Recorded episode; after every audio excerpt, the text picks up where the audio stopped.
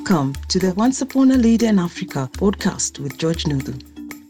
We invite you to listen to influencers and opinion shapers narrating their experiences from their leadership roles in Africa from the world of business, community development, government, corporate, social enterprise, among others. We will glean from their good, bad, and ugly side of their leadership journey and be inspired to overcome adversity, to pursue success against all odds, to be a great leader, and many other lessons. Welcome to the podcast, and here's George Nduthu.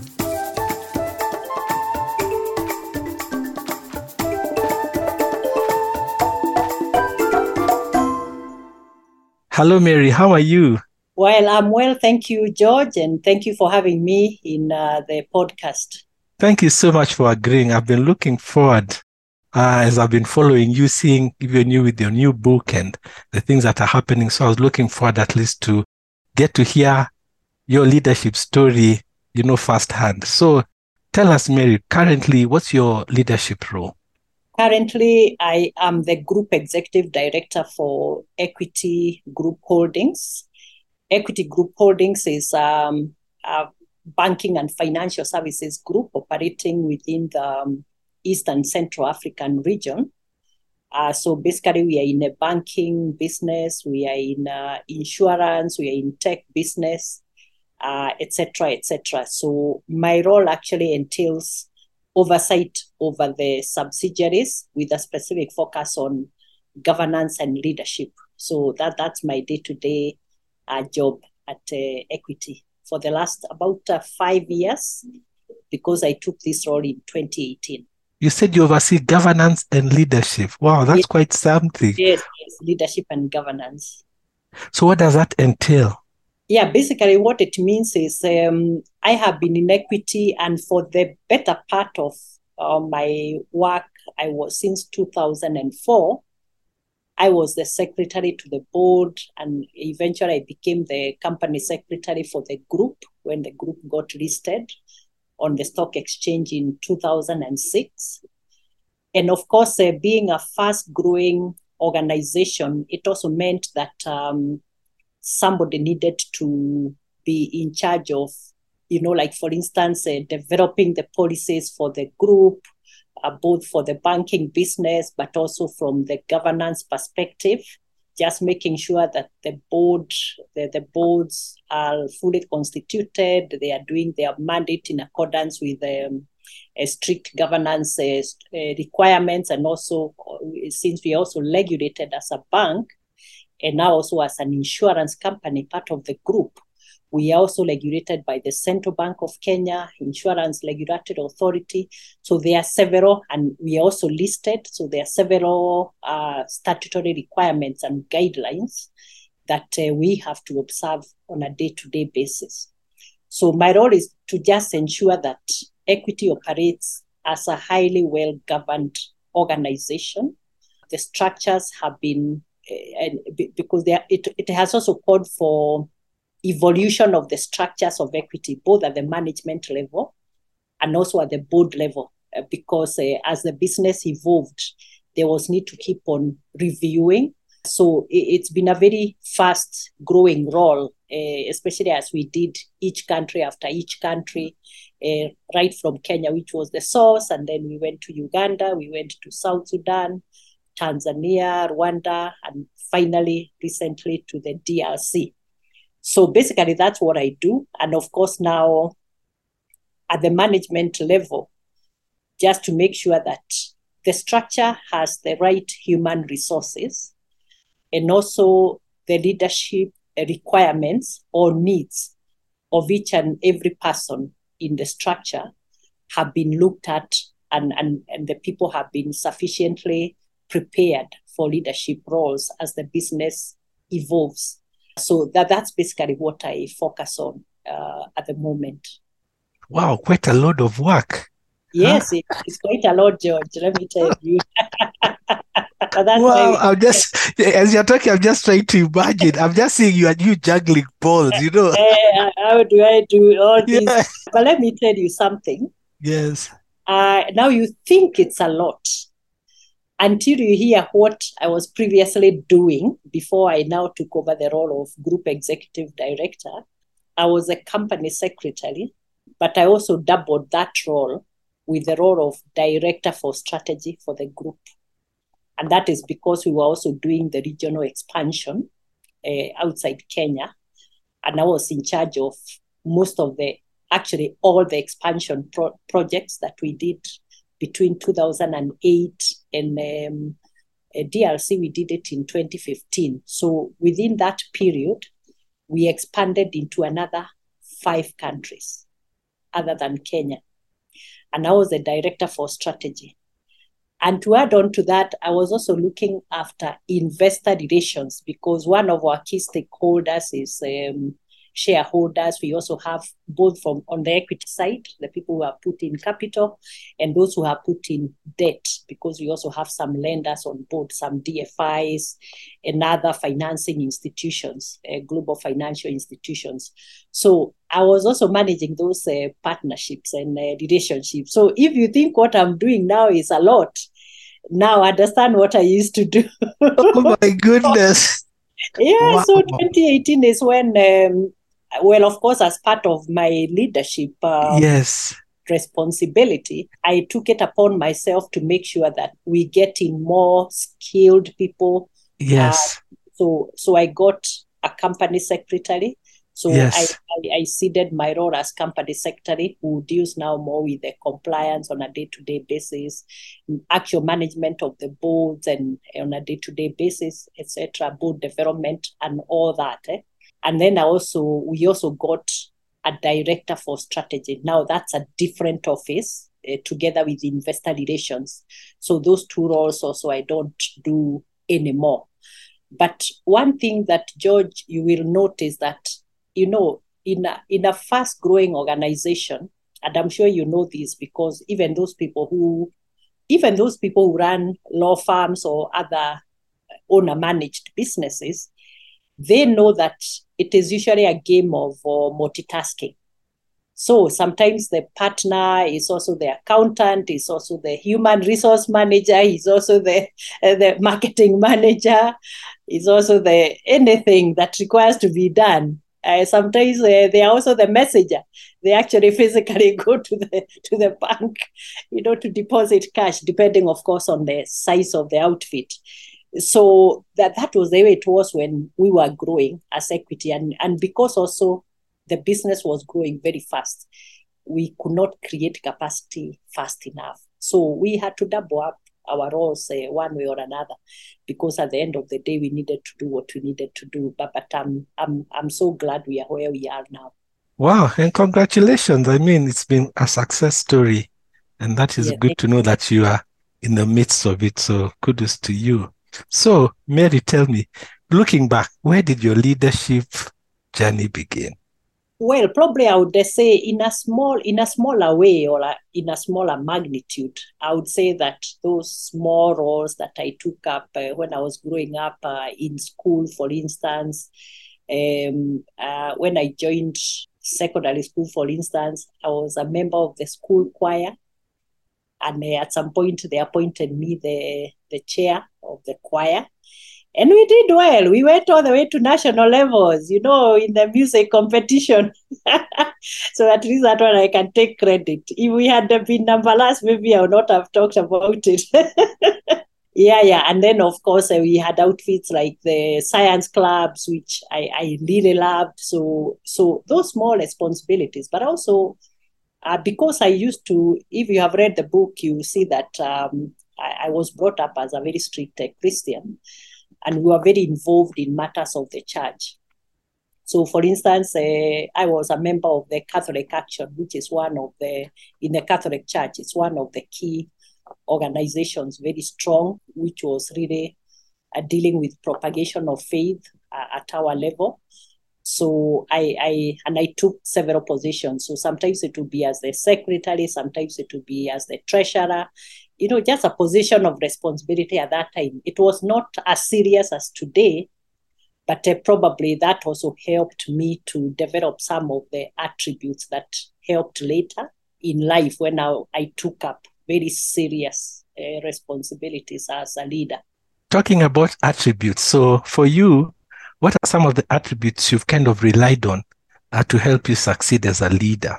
Well, one of them is, um, and, and you know, for me, one of the attributes that is non negotiable for me as a leader has been um, integrity. Uh, because um, my mom also taught me by action that um, transparency, accountability, and that whole integrity and ethical behavior space is a non negotiable. And I always um, give the example of the time when I was sent to the shop and then I lost the change, which was only a five cents. I, I, if you remember, if you were there that time when we had coins, small coins, five cents, I had a 50 cents change. And I, I ran back with the provisions I had bought from the shop and gave them to my mom. And the first thing, of course, she would ask is, Where is the change? Uh, so I realized I looked for it in my pockets. I think it just fell off as I was running. I could not really see it. So, but she told me, uh, Go bring the change. So I'm like, Wow, I have no idea where it is. So, but, but I had to go back and look for it. So I walked all the way back to the shop looking for it on the ground, step by step. Of course, you see, I can't even remember where did I step when I was running down. You know, I'm even now wondering, did I run on this side or the other side of the road? You know, but I had to find it. I didn't find it, but I was lucky in a way because one of the old men who was just walking, one of my neighbors was walking along the road at that time. So he finds me and I'm very agitated and I'm looking all over and I'm like, oh, okay. So he's like, Wangari, what is the problem? What's the problem? So I told her, I've lost change from my mom and she will kill me today if I don't give it to her. And I can't find it. I don't know where it went.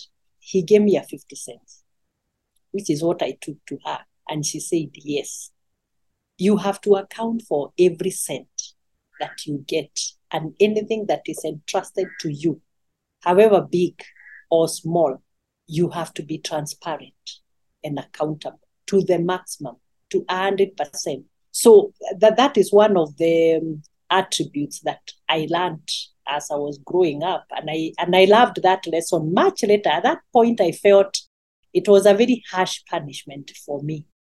Uh, but later on, it made sense to me because it's a lesson that I never for, forgot because up to today, and if you look at it now in the context of what I do in a bank, whereby customers entrust you with uh, lots and lots of assets, and you know it, it comes in handy uh, because also even in terms of when I mentor others, it's usually the lesson that I do not forget to tell them.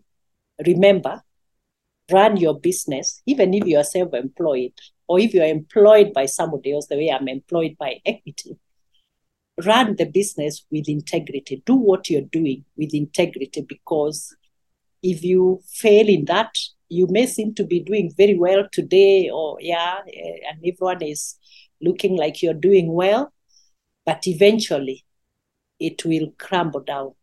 So for me, that was the first lesson, and that for me was the most important leadership attribute that I have deliberately and very actively gone by over the years.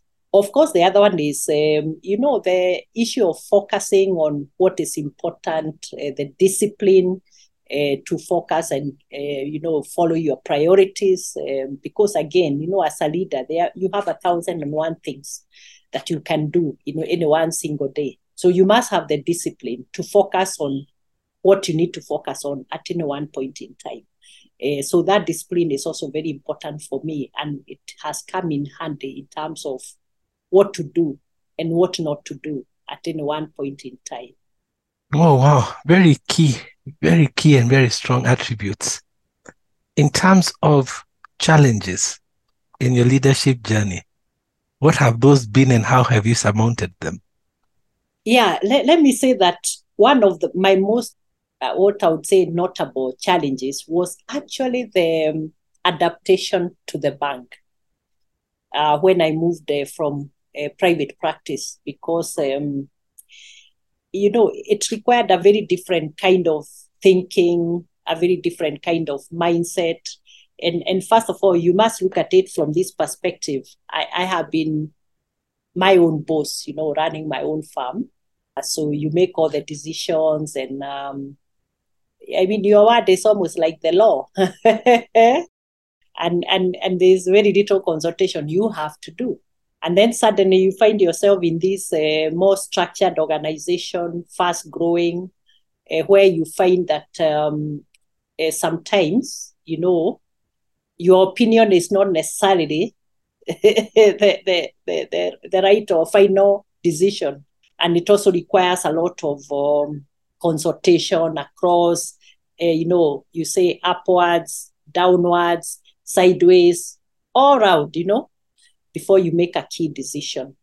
And also, you will need to get everybody to support and get, get, get a sense of ownership when you decide, now this is the way we are going to go. So for me, that uh, sort of adjustment took me quite a bit of um, effort. And I needed to sort of like deliberately go out of my way to learn. Uh, so the first thing I did was to learn, first of all, to understand uh, what banking is all about. What, what business are we in? Because I knew the legal business very well. I, I knew what customers wanted. Uh, by the time the customer tells you the first few lines, I knew what to do.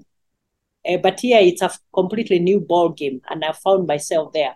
So I needed to understand, first of all, what is banking all about? Who are the players? Who are the stakeholders? What does each of these stakeholders want? What is the value proposition for them? Uh, and then, of course, what are the value drivers for the business? So I needed to learn all that. Like it was for me like a new book that I have never read before that I needed to read and understand. But I did exactly that. So I would say that the first two years in equity, I spent learning banking. And it, it meant anything from reading the annual uh, reports, the financial statements of the bank from cover to cover, from end to end, uh, to understand banking language, uh, to understand um, how the ratios work, yeah, for instance, I had to know, for instance, uh, what do you mean by non-performing loans? I mean, I had not cared about that before when I was in legal practice. And yet now I'm supposed to prepare a paper to the board, you know, to say what is the non-performing loan. I have no idea. Is it a good idea when this thing is high or when it's low? Then of course I learned, oh, that thing never make it. Uh, it's not good when it's high. Keep it as low as you can.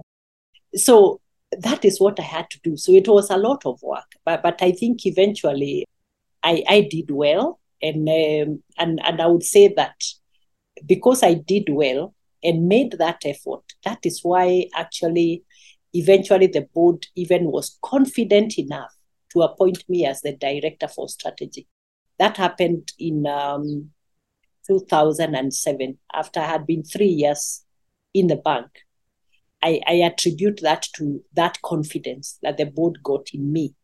Uh, and I always wonder probably if I had not done that, could I have got that that other appointment? I probably would just have remained um, in my legal docket, which I had already created the legal department, and uh, but I was staffing it also with the the right resources.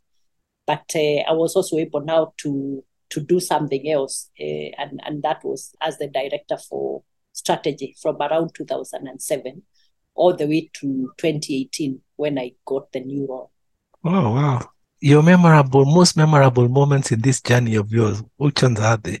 I think my most memorable is um, the day I said yes to joining equity from legal practice because um, as you can appreciate, uh, that was a major decision for me. And it's just because of how different the two roles were, you know, coming from an advocate in legal practice, whereby the only thing I knew was was law. And I, did law very well. I did legal very well. I loved practice. I used to love going to court. I used to love litigation. I used to love commercial law, conveyancing.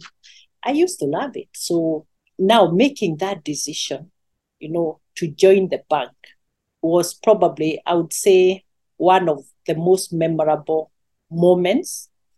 And it was also probably a very significant milestone for me in my leadership journey. Uh, sometimes I even wonder, I try to ask myself, what might have happened if I had said no to equity at that point in time? But I didn't say no, I said yes. But it also meant that I took a big risk. Because as I said earlier, I was used to being my own boss. Now I have to sort of like subject myself. I have a boss, Uh, not one, many. I have the board. I have my group CEO. I have my co-directors. I have so it's a completely different scenario. I must say that when I look back, that bold decision changed the course of my life. And, and I would say that I'm convinced that it was for the better because the learning and the experiences have been absolutely awesome since that time.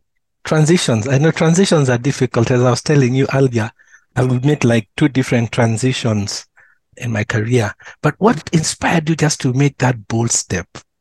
What had happened uh, is that um, after practicing law for about uh, 10 years, uh, because I started the practice in 91, right after my admission as an advocate of the High Court of Kenya.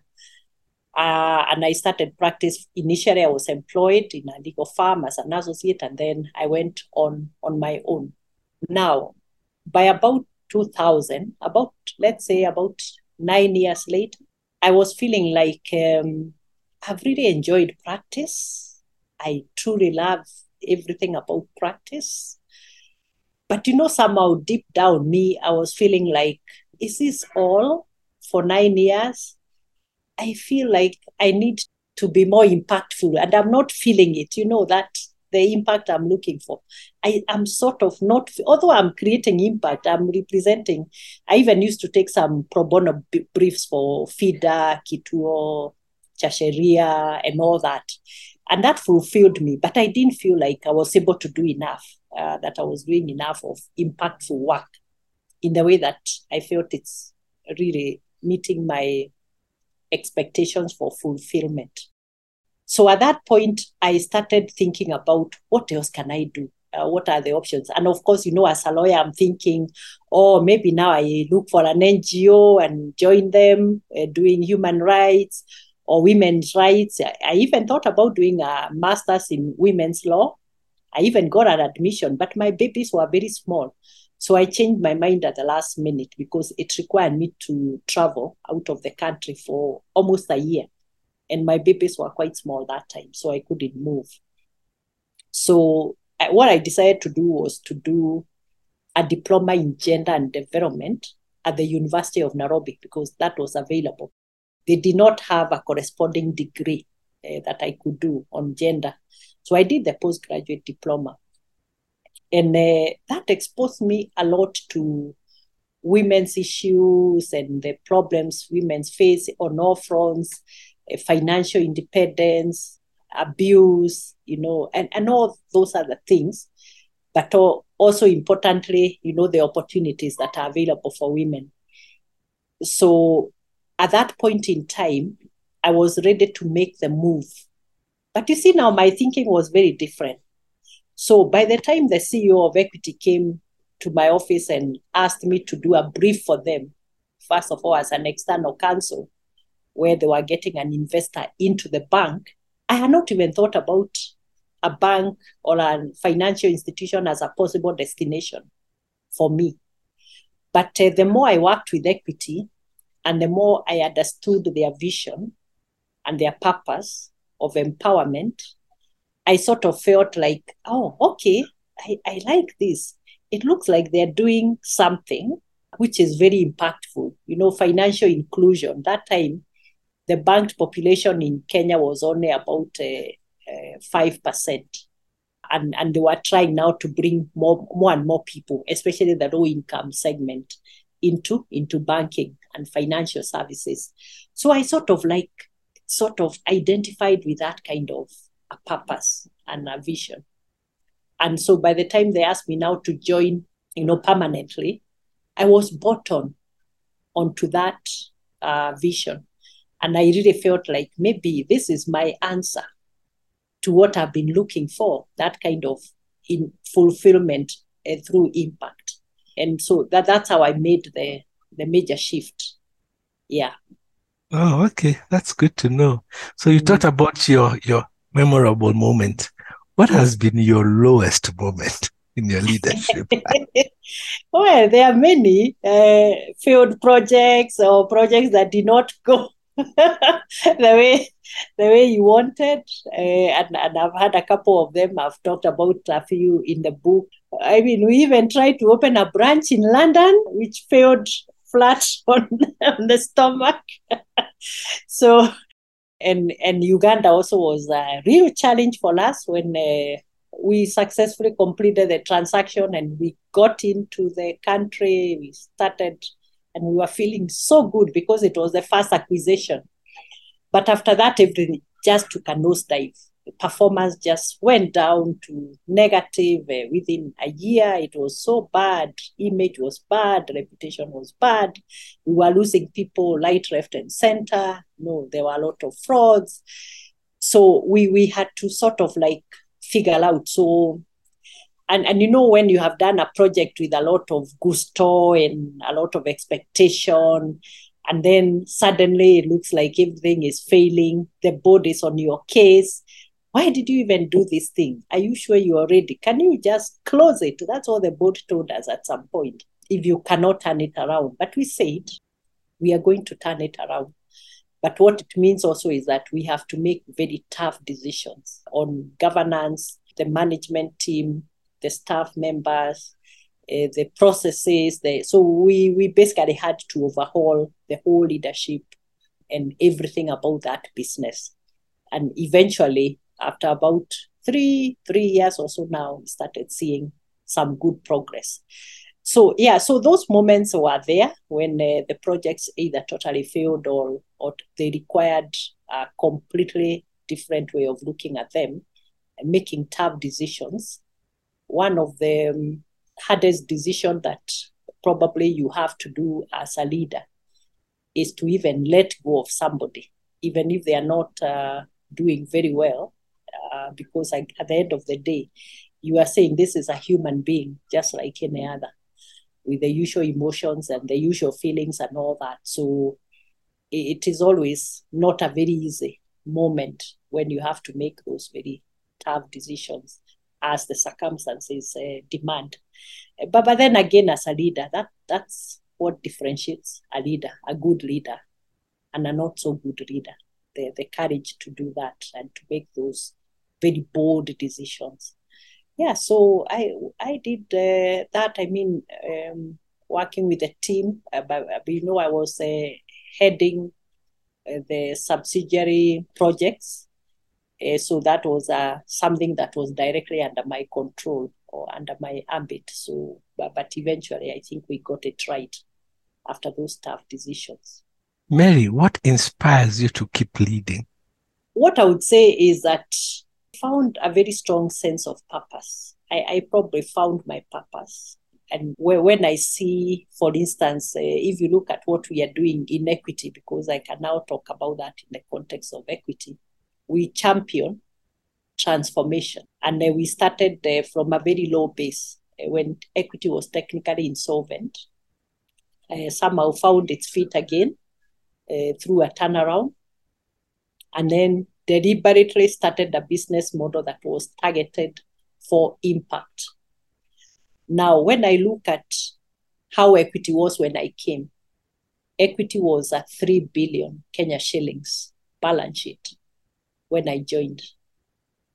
When I look at it today, uh, at the last announcement, I believe we announced the 1.5 trillion Kenya shillings, the same balance sheet. It was in one country then, Kenya. Now we are proudly in, in six countries within the region. We were employing 500 people that time.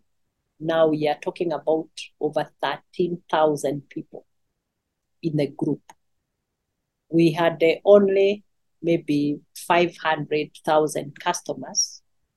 Now we are talking about 18 million customers consuming various products and services. So when I look at that alone, for me, it is very, very inspiring.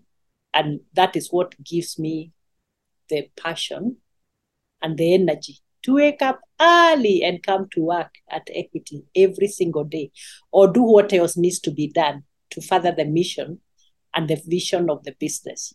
Now, there's another aspect of it, George, and this is um, the social impact.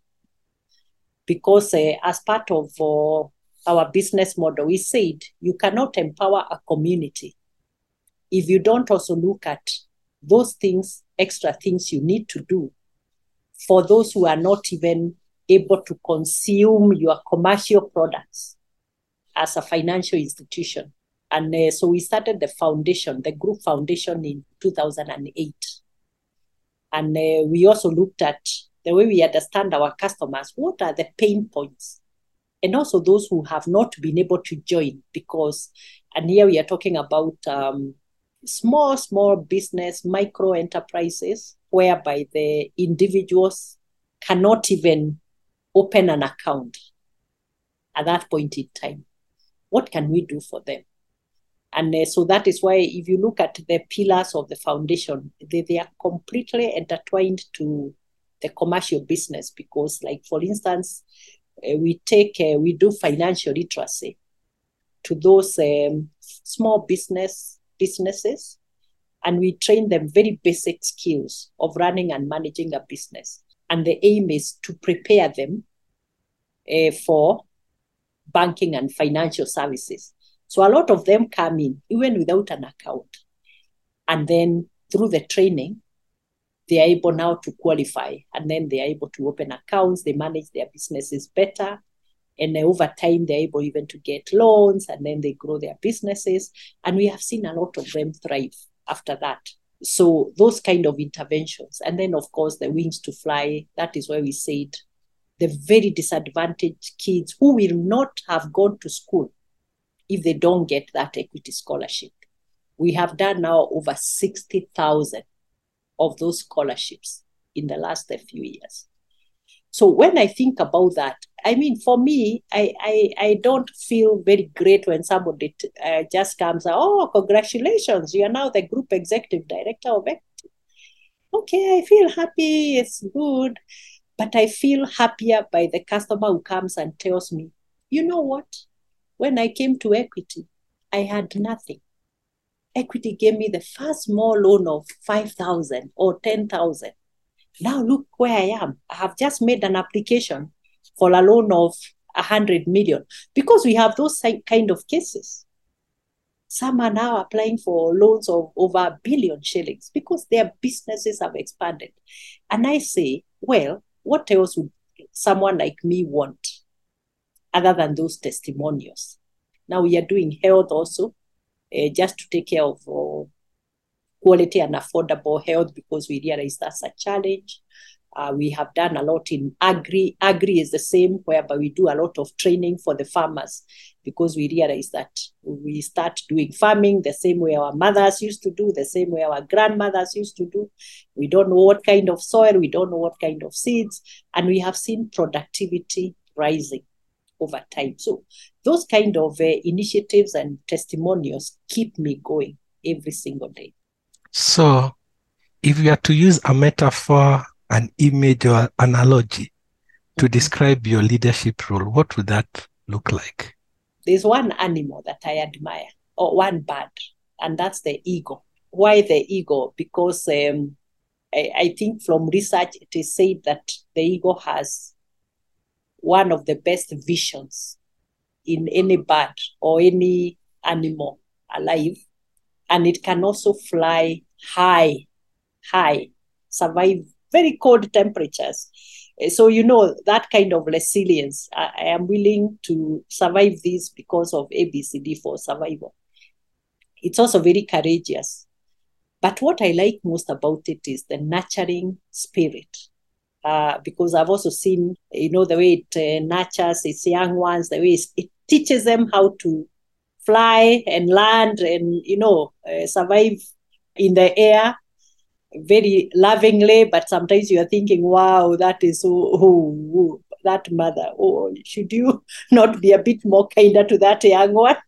But that's how the lesson is learned. And then they are taught, well, if you get this one wrong, you are going to die. You will not survive I also like, um, you know, how it renews itself because um, I, I have seen that when it goes on a few years and now it's tired, you know, the beak is becoming not sharp enough to hunt, it actually goes and, eh, you know, very painfully renews itself.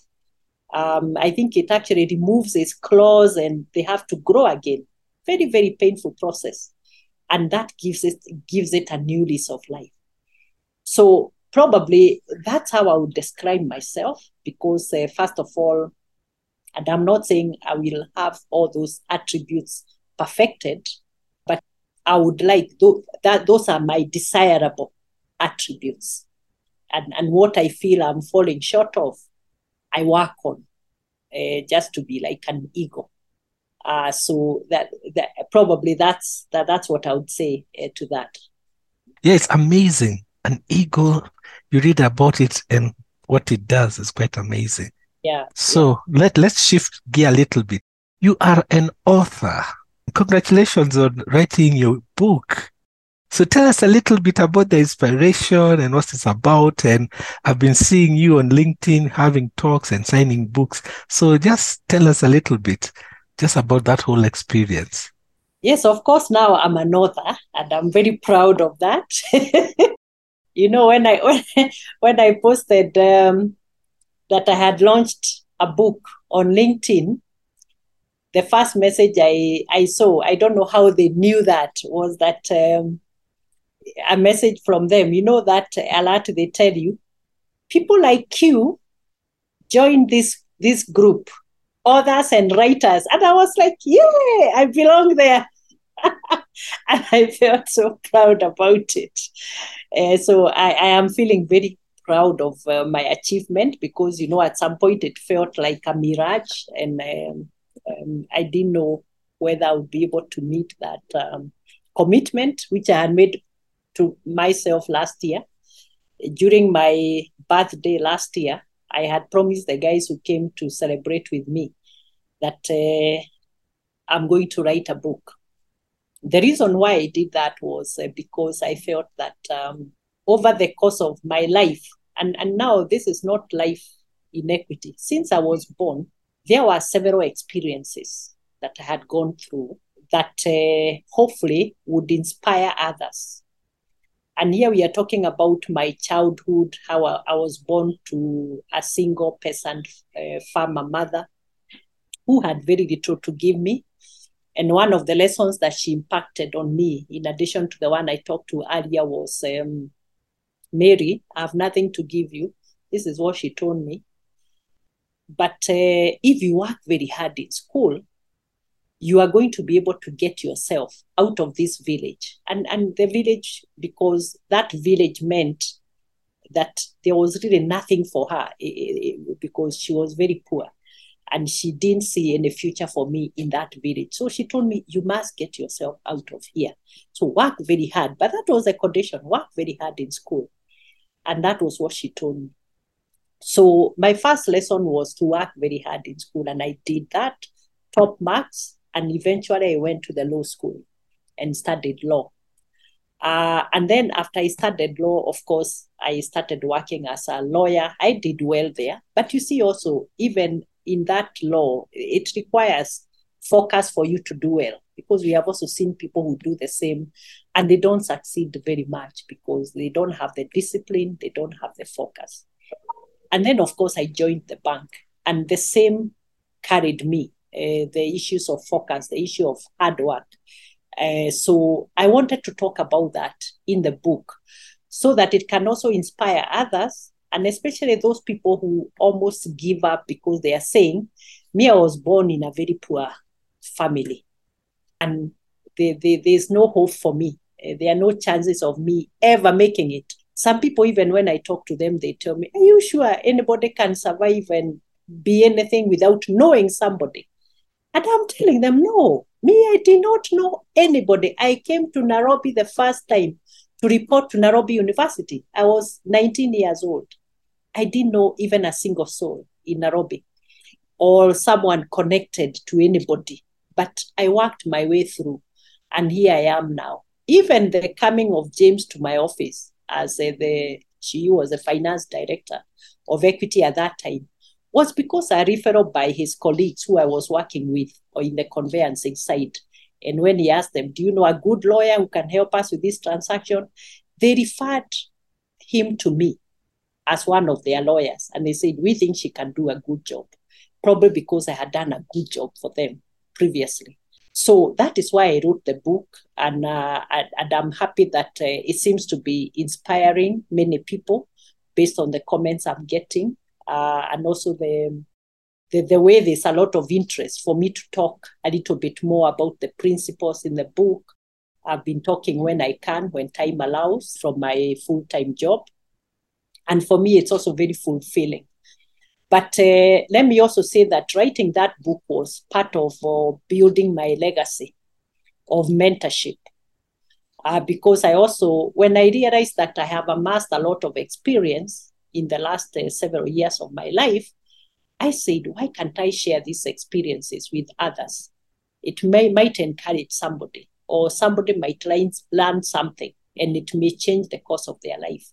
So for me, it is also now to support my mentorship initiative, uh, which I'm already doing uh, by talking to people, uh, answering their questions, yeah, or some just by reading the book, even those I will not have a chance to interact with. So for me, it's a big thing, especially because of what I already feel is the impact that is it is creating across uh, different people. And by the way, what do people think of the title? hey, most people are mesmerized. So most people are, why the village girl? but there's one thing I told them, and I told them that first of all, I am proud of my roots, where I came from. I am proud of where I came from. There are some people who are quite embarrassed to talk about it, but me, I said the only way I can demonstrate that you can come from the village. And the village here actually does not demonstrate necessarily the physical village, rural. Mine was rural, for real, the real village. But it can also demonstrate the circumstances that you find yourself in sometimes, very challenging. So I wanted to just show them that you can get yourself out of that village, whatever village you are dealing with, uh, which is not necessarily that village uh, and really do well for yourself. But there are a few things that you have to do. Because you know sometimes we like complaining oh me my parents are poor. Or i have nothing. But what are you doing about it? If you are a student are you working hard in school if you are employed somewhere even if you don't have a very top level job i'm telling them you must be a leader whether you are a girl or whether you are a first level entry clerk somewhere in an office or a business, you demonstrate your leadership at that level, whatever level you are. Because you know, sometimes people think, oh, leadership is for CEO, it's for directors, it's for managers. No, I tell them, be a leader in whatever you are doing. And once you demonstrate that leadership capability, the whole world will be open to you because somebody somewhere is going to recognize you know your hard work your diligence and reward you at some point so that is the message uh, in the book congratulations where can one get it the book is available on Nuria. It's an online store uh, in Nairobi, but they deliver everywhere in uh, Africa. So there's um, they, you just need to Google Nuria on a store, and uh, the, the link will come up. And you just order, they deliver. Uh, so it's very easy to get it. But if you okay. know me, uh, just call me. I'll call you. I want a side one. Yeah. yeah. I'll deliver to your doorstep. Ah, okay, sure. I'll definitely do that. Definitely yeah. do that. You said you are in equities in six countries. That's in yeah. Africa. Mm-hmm. So, so question is, you know, you know, there's all this right now a kind of, for lack of a better word, a kind of a revival of Africa taking its place, a revival of us, you know, just knowing what to do. Yes. So the question is, to attain our full potential as a continent, what kind of leaders do we need? We need leaders who are selfless, first of all, uh, selfless leaders, leaders who don't um, go for their own self interest, that, that that's a prerequisite and, and who are really genuinely concerned about uh, the welfare of the people that they lead. And why this is important is so that uh, all the policies will be to encourage the people, first of all, to create the right policies to encourage the people to take advantage of the opportunities. Because I agree with you, Africa holds great potential. And there's always a question why a continent which is endowed with so many resources? Because if you look at each of the African countries, it has a special endowment in terms of natural resources.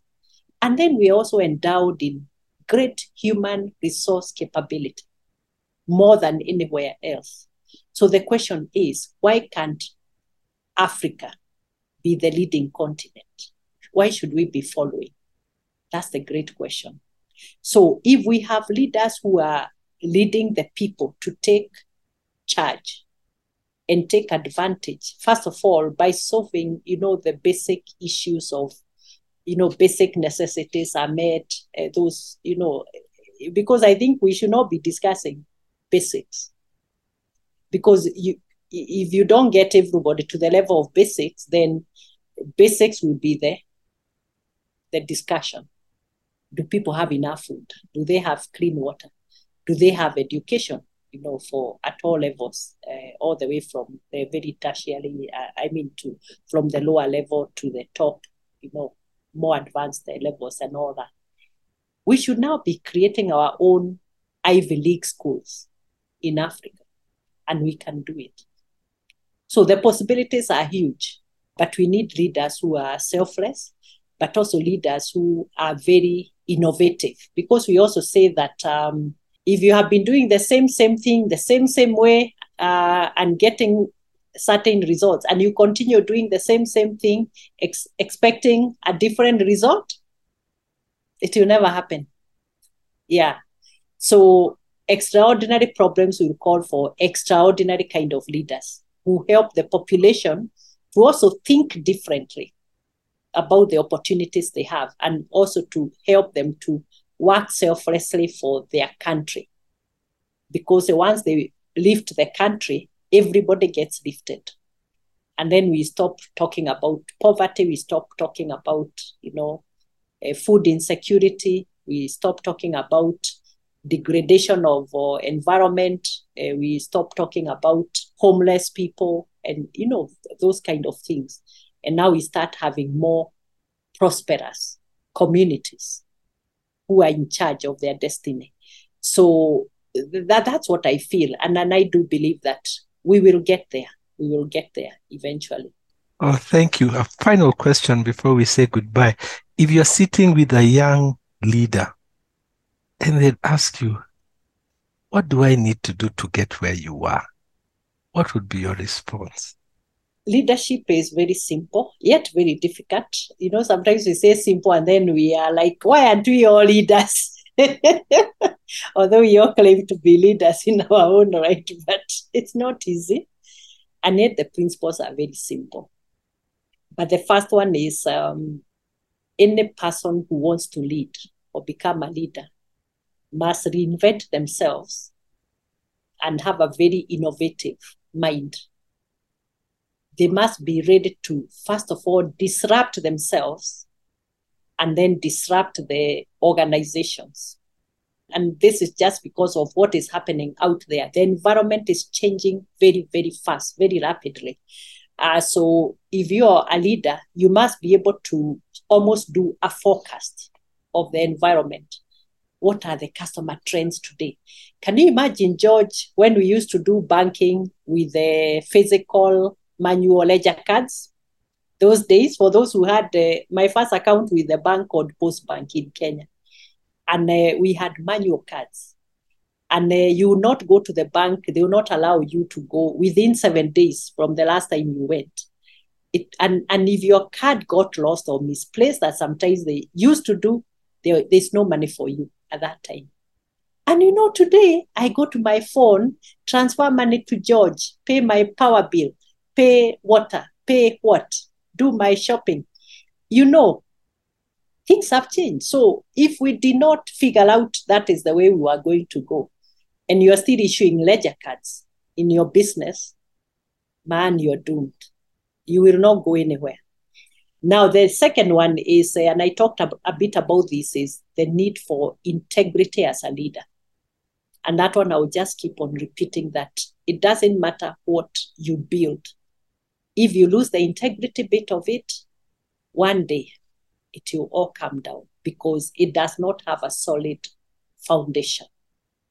Now, the third one I like talking about is authenticity. Be the authentic leader and don't try to be like anybody else. I mean, I always say that um, I cannot be like, or even a lesser version of the best CEO in the world. I can't, however much I try. I can copy their dressing styles, I can copy their speech, I can, but I cannot be them. But I can be a better version of myself every day. And that is what we need. And this is by making daily improvements the way we do things, the way we interact with people, the way we are leading generally, the decisions we are making and how we make those decisions. That is what makes us better. And every day we are making a positive step towards the better version of ourselves. And then we build very good habits every single day. And of course, eh, you know, remove all the bad habits, you know, very intentionally that we may have, because as leaders, we're also human. But let me also say that to be a leader, a good leader, start by being human. And being human is being a kind person. Kindness. And kindness does not mean you are not strict. Everything has to be done when it needs to be done. I mean, in a bank, there are policies and procedures. And the first question I ask is, what is the policy? Let's start from there. But then at the end of the day, I must always remember that I am dealing with a human being. It could be my staff member who has feelings like anyone else, like me. It could be a customer who is in distress. How do I deal with them, even in those difficult moments? Even when very tough decisions have to be made, I have to deal with them, first of all, like a human being by being kind and being gentle. And then, yeah, what needs to be done will be done. Wow. So true. Mary, thank you so much for your time. Any final words or anything to say before we say goodbye? I would just like to say, first of all, thank you so much for having me in the, this forum. I really, truly appreciate you reaching out. And uh, also to say, especially to those who are listening, uh, that um, I feel very fulfilled and I'm happy that um, the book is inspiring a lot of the people who have read it uh, from the feedback I have got. And I would like them to also think about um, what legacy they are going to create. Because at the end of, of the day, when we are no more, it is not what we have done here, uh, the investments we have made, the titles we held, and all that. It will be how people remember us, how many people's lives we touched. So I want to urge everybody to find a way of giving back to the society. And giving back does not mean that you have a lot to give. Sometimes it just requires time. Sometimes it requires just a very kind word to somebody in distress, somebody who is sick. Yeah, sometimes it may require money. A kid may be in you know, need of a scholarship or something. So just give what you can within your means. And that is what you're going to be remembered for. Thank you. Thank you so much. And thank you for your time. Wish you well. Wish you success even in all that you do. Thank you so much, Marian. God bless. Thank you for joining us in today's podcast. We hope you're leaving with insights that will help you live and lead better. We appreciate our sponsors, BNG Consultants Limited and BNG Center for Leadership Coaching for keeping us on air. Bye for now. See you in our next episode.